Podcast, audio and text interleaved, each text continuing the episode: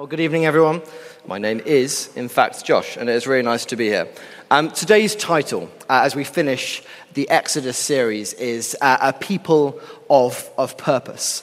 And this idea of purpose, I guess everybody thinks about um, this idea. Everyone thinks, well, what is my purpose in life? What is the meaning of life? Maybe. I, uh, I run a big questions club in a local senior school, and in preparation for today, I thought I'd ask them that very question. I said, what do you think your purpose is? And I think that some of them were trying to get the right answer. Um, maybe not, some of them definitely weren't. But um, what some of them said, you know, is to love, it's to live.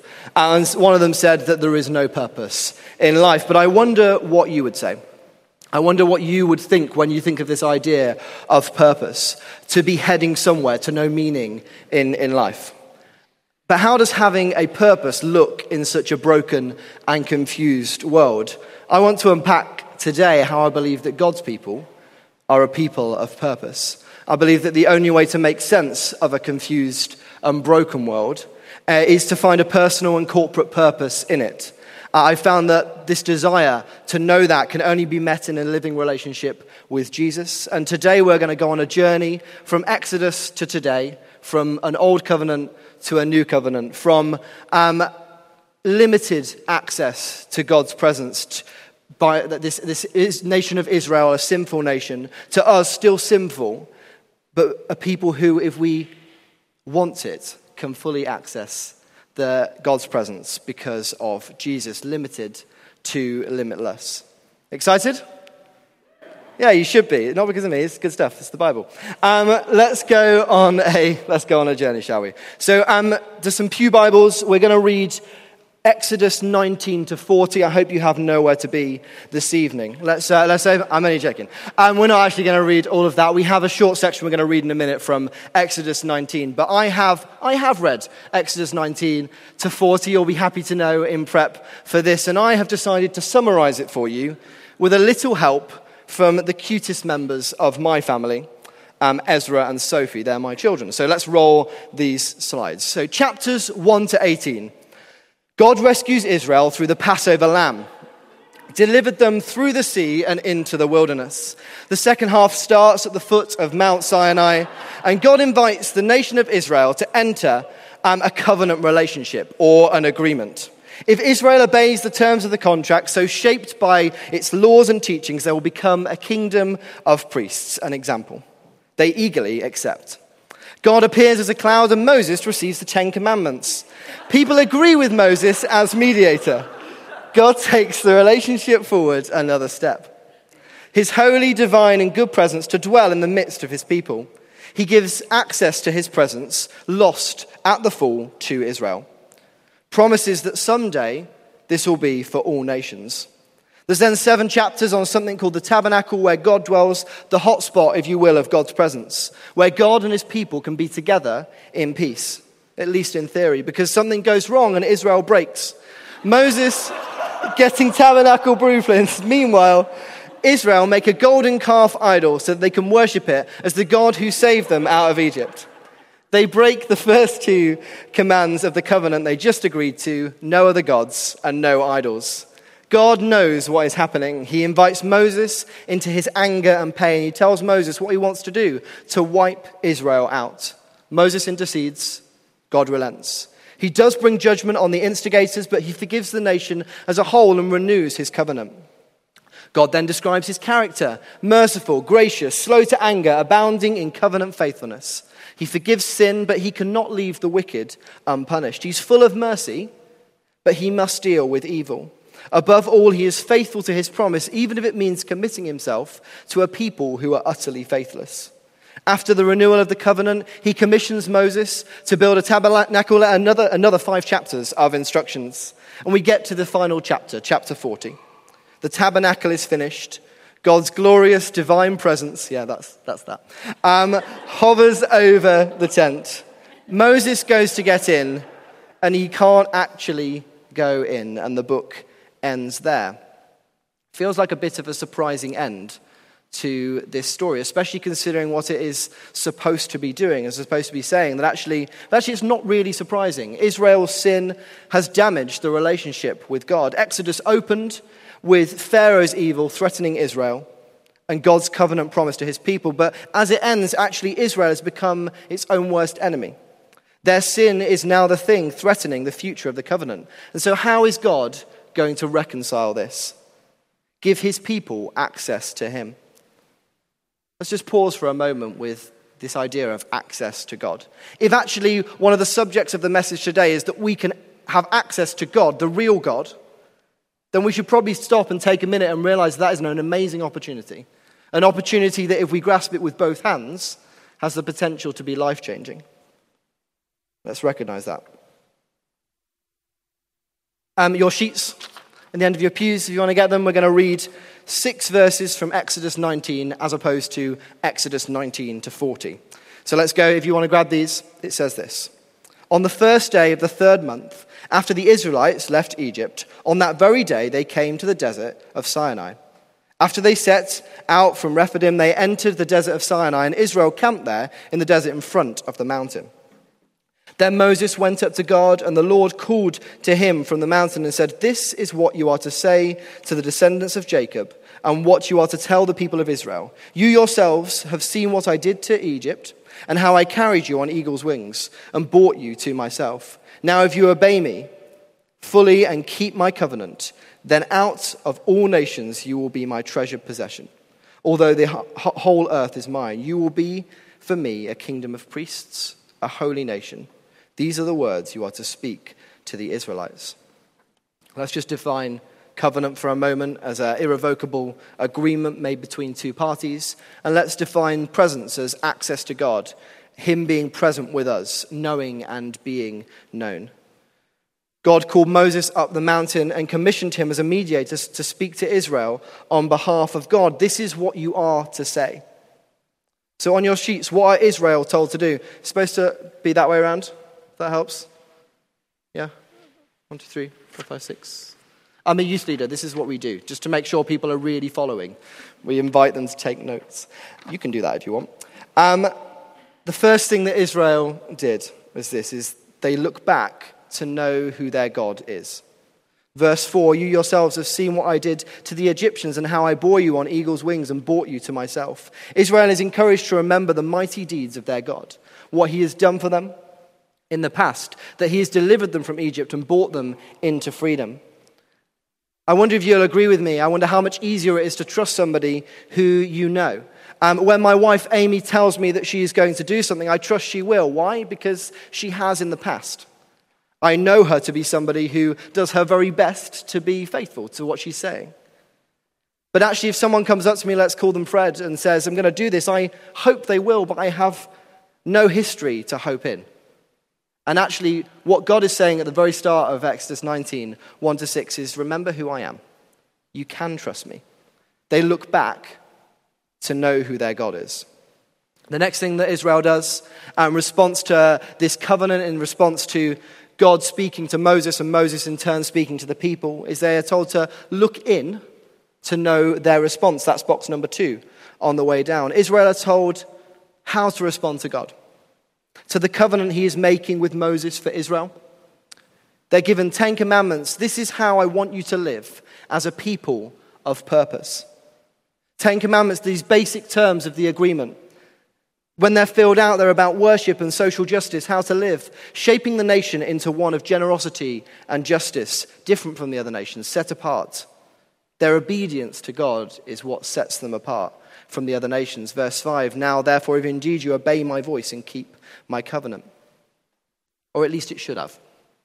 But how well uh, do they actually do? Um, how did they do when responding to this command? And they don't always do too well. I briefly touched on it in the overview when we were laughing a bit too much at, at Ezra to maybe have heard anything that I actually said, but that's fine. Um, when Moses is up the mountain uh, in these chapters getting blueprints for something called the tabernacle, where God would dwell among his people, we look and we see that they mess up. They, they build this golden calf. They say to Aaron, they say, hey, we need to build something. They, they get impatient waiting for Moses. I think he's been up there a couple of months.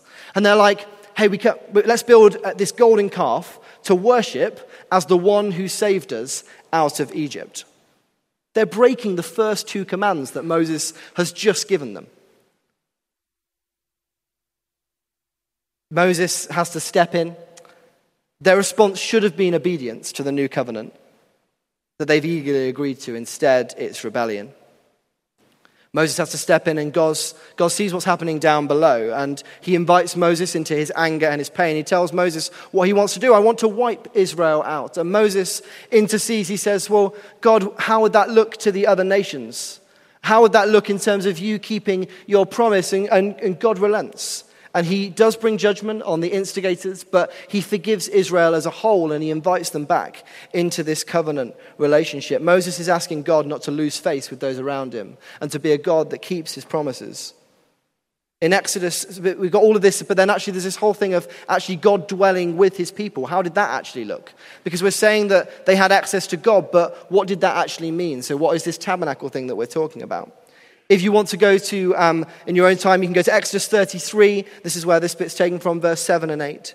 Uh, and Moses is, is being described as how Moses goes to the tabernacle to go to where God's presence is. And he's saying that it is far off from the camp. And if we're saying that Israel is about 2 million strong by now, Israel, the actual average everyday Jew, let's call him Benjamin or Ben, okay, he's standing in between his tent. That's where he's told to stand to watch Moses. But we should probably call him Binocular Ben, because actually it's absolutely miles away. Remember, there's 2 million of them. In fact, they're probably all more likely to be telescope Tims. This is a long way away. I thought that was funnier than you guys did, but it's fine. And right at the end of Exodus, we see that Moses cannot enter the tent. His own sin and Israel's sin has separated them from God. It's a bit like the worst seats in the house at the Olympics. So, hands up, anyone go to the Olympics when I was here? Amazing. So, the worst seats in the house are right at the back, and you can't see anything you think that person might be Usain Bolt. Only the screen uh, can verify that. I can't actually see anything. And although you know the effects of what is happening, you see the effects of what is going on. It's far from a personal one on one experience encounter. It's not backstage access. But actually, that is the kind of access that God wanted with his people. It's the kind of access that he wants with you, me and you. So actually, we see that that's not what Israel's got. So, how is God going to recon- reconcile this? And we look to verses 5 and 6 to unpack what God wanted. Says that you shall be my treasured possession among all the peoples, for the earth is mine, and you shall be to me a kingdom of priests and a holy nation. Israel's called to be obedient, yes, to live differently, set apart from the other nations. God required this of them so that they could be his people. The verse that we just read, if they had obeyed fully, then that's probably what it could have looked like in more fullness than it ended up looking like. So the second thing they do is they look in to know their response. And the third thing that Israel does is they look forward to walk in their purpose. If Israel could keep the terms of the agreement, then they would be God's treasured people. The ones to walk in the fulfilled promise that God made to Abraham that God would be with them as they possess the land that he had promised. Israel's purpose was to be God's people. He set up a covenant with them, a set of rules that they could be kept clean, you know, pure and holy. And when they approached him, they would be this holy nation. But actually, that isn't as good as it sounds because there's just this one high priest once a year who is going to go into the Holy of Holies, the bit where God's presence actually is. And this person would go through two weeks of ritual just to try and make sure that they were clean enough for that. And the reason is, is if they weren't, they would die. If they weren't, history suggests in the Bible that they would fall dead. And actually, that's because the penalty of sin is death. And that hasn't changed. And actually, we see that Israel, in their sin, has put such a huge barrier between themselves and God. It was only in animal sacrifice that Israel could even attempt to appease or know God. An ultimate sacrifice was needed. So actually, we see that the access to God was limited, to say the least. And yet we know the promise that is being fulfilled to Israel of God knowing his people has not been fulfilled completely. Because we know that the promise says that someday it will be to all nations. You are my treasure possession among all peoples, for the earth is mine. And this is where we come in. This is where Jesus begins to take center stage. If this was a youth talk, I'd tell you this is the bit where you need to re engage because this is the important part. Okay, this is the bit where we're talking about how it looks for us today. For Moses pointed forward to Jesus. The one who was the perfect priest and the perfect sacrifice. The one whose rescue on the cross was not just for Israel, but for all nations. And so all of us can be beneficiaries of what Jesus has done for us. We can be a people of purpose.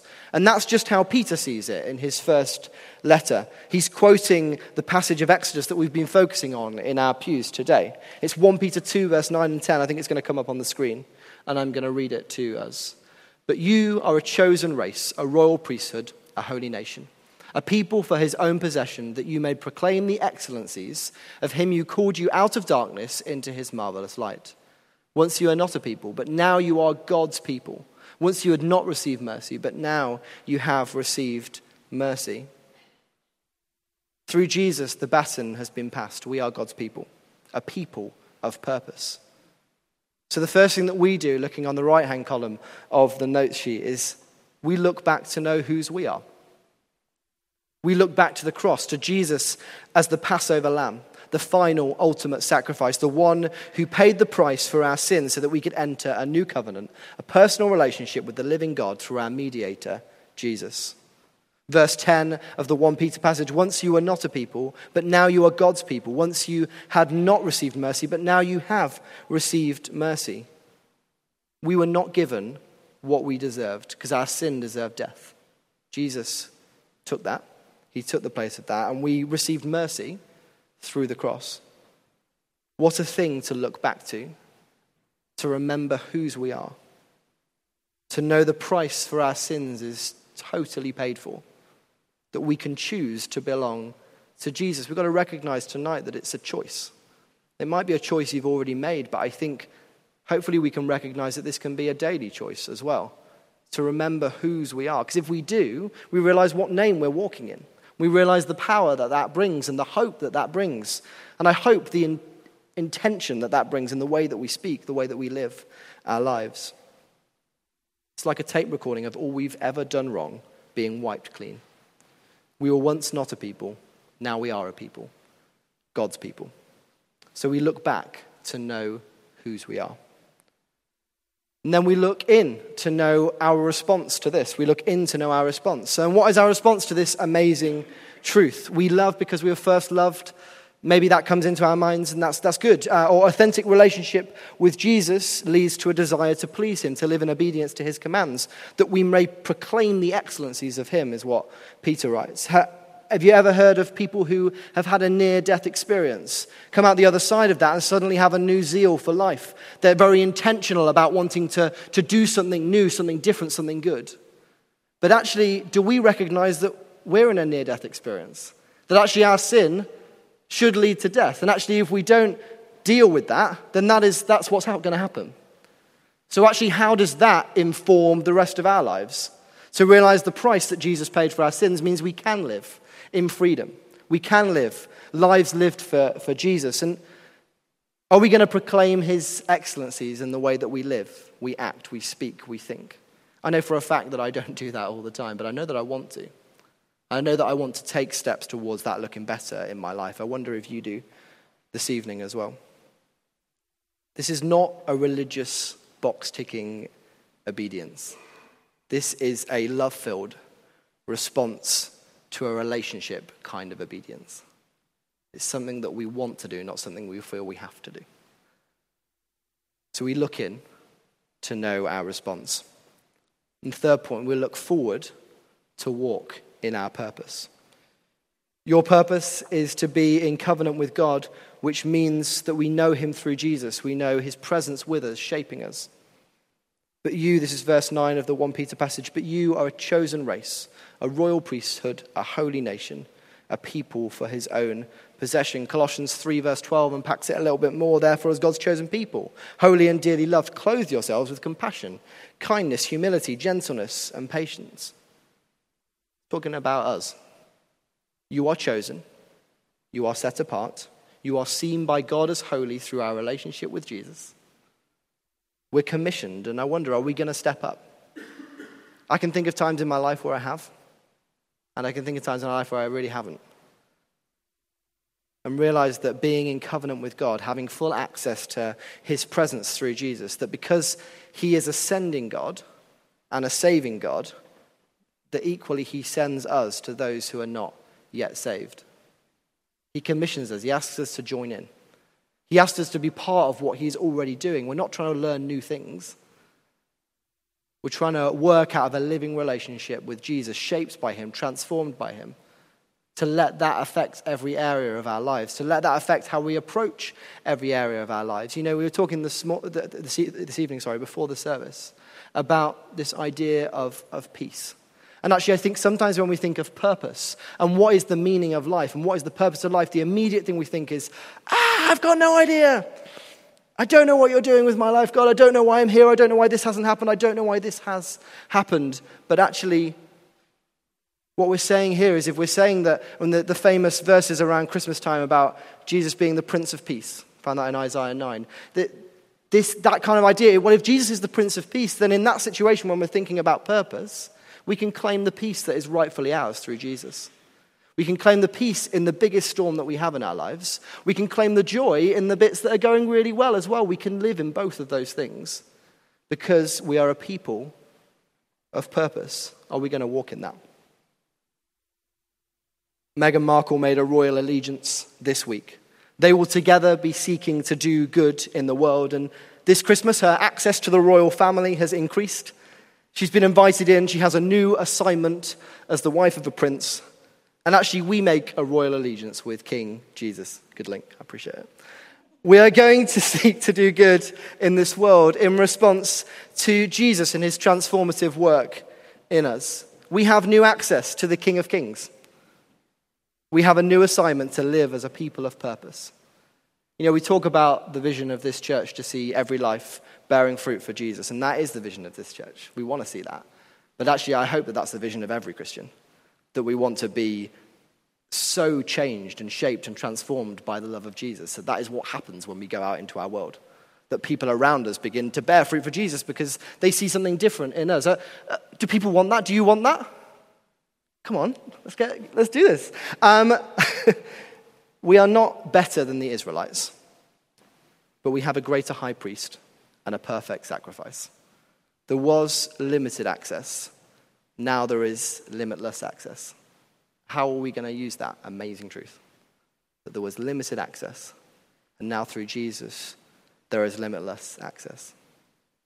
What wonderful news. I'm going to invite the band um, to come and join me. But I'd love us to take a moment. I recognize, and I think I said at some point, that I think that our corporate purpose and our individual purpose can be found in a relationship with Jesus. So I want to recognize we've talked a little bit about the corporate, this idea of going out, and we're going we're going to go back there later. But first, I want to recognize that actually I, the Holy Spirit can speak to us as individuals. I'd love to invite you to stand with me. Maybe this isn't something that you've done before. Maybe the idea of inviting the Holy Spirit is a, is a completely new concept to you, um, the Holy Spirit's great. The Holy Spirit is not going to do anything that you don't want him to do. But actually, if we open ourselves up to God, then He can and He wants to, to change us and shape us and convict us, to bring things to mind that I haven't said based on some of the things that I have said. And in a moment, I'm just going to give space. The band aren't going to play just yet. We're going to have a moment of silence where we respond individually. Whereas maybe we're responding as God's treasure possession. Maybe we want to respond in saying, God, we want to learn to treasure you as you have treasured us. Maybe we want to be this holy nation, be holy as I am holy. Maybe we know there's area of our lives, areas of our lives where that's not lining up. And we need to spend this moment in repentance, knowing that we have a God that forgives our sins. And maybe for you, being convicted about something completely different, the Holy Spirit can do that. That's okay. Just spend a moment in silence now as we ask God to, to help us respond.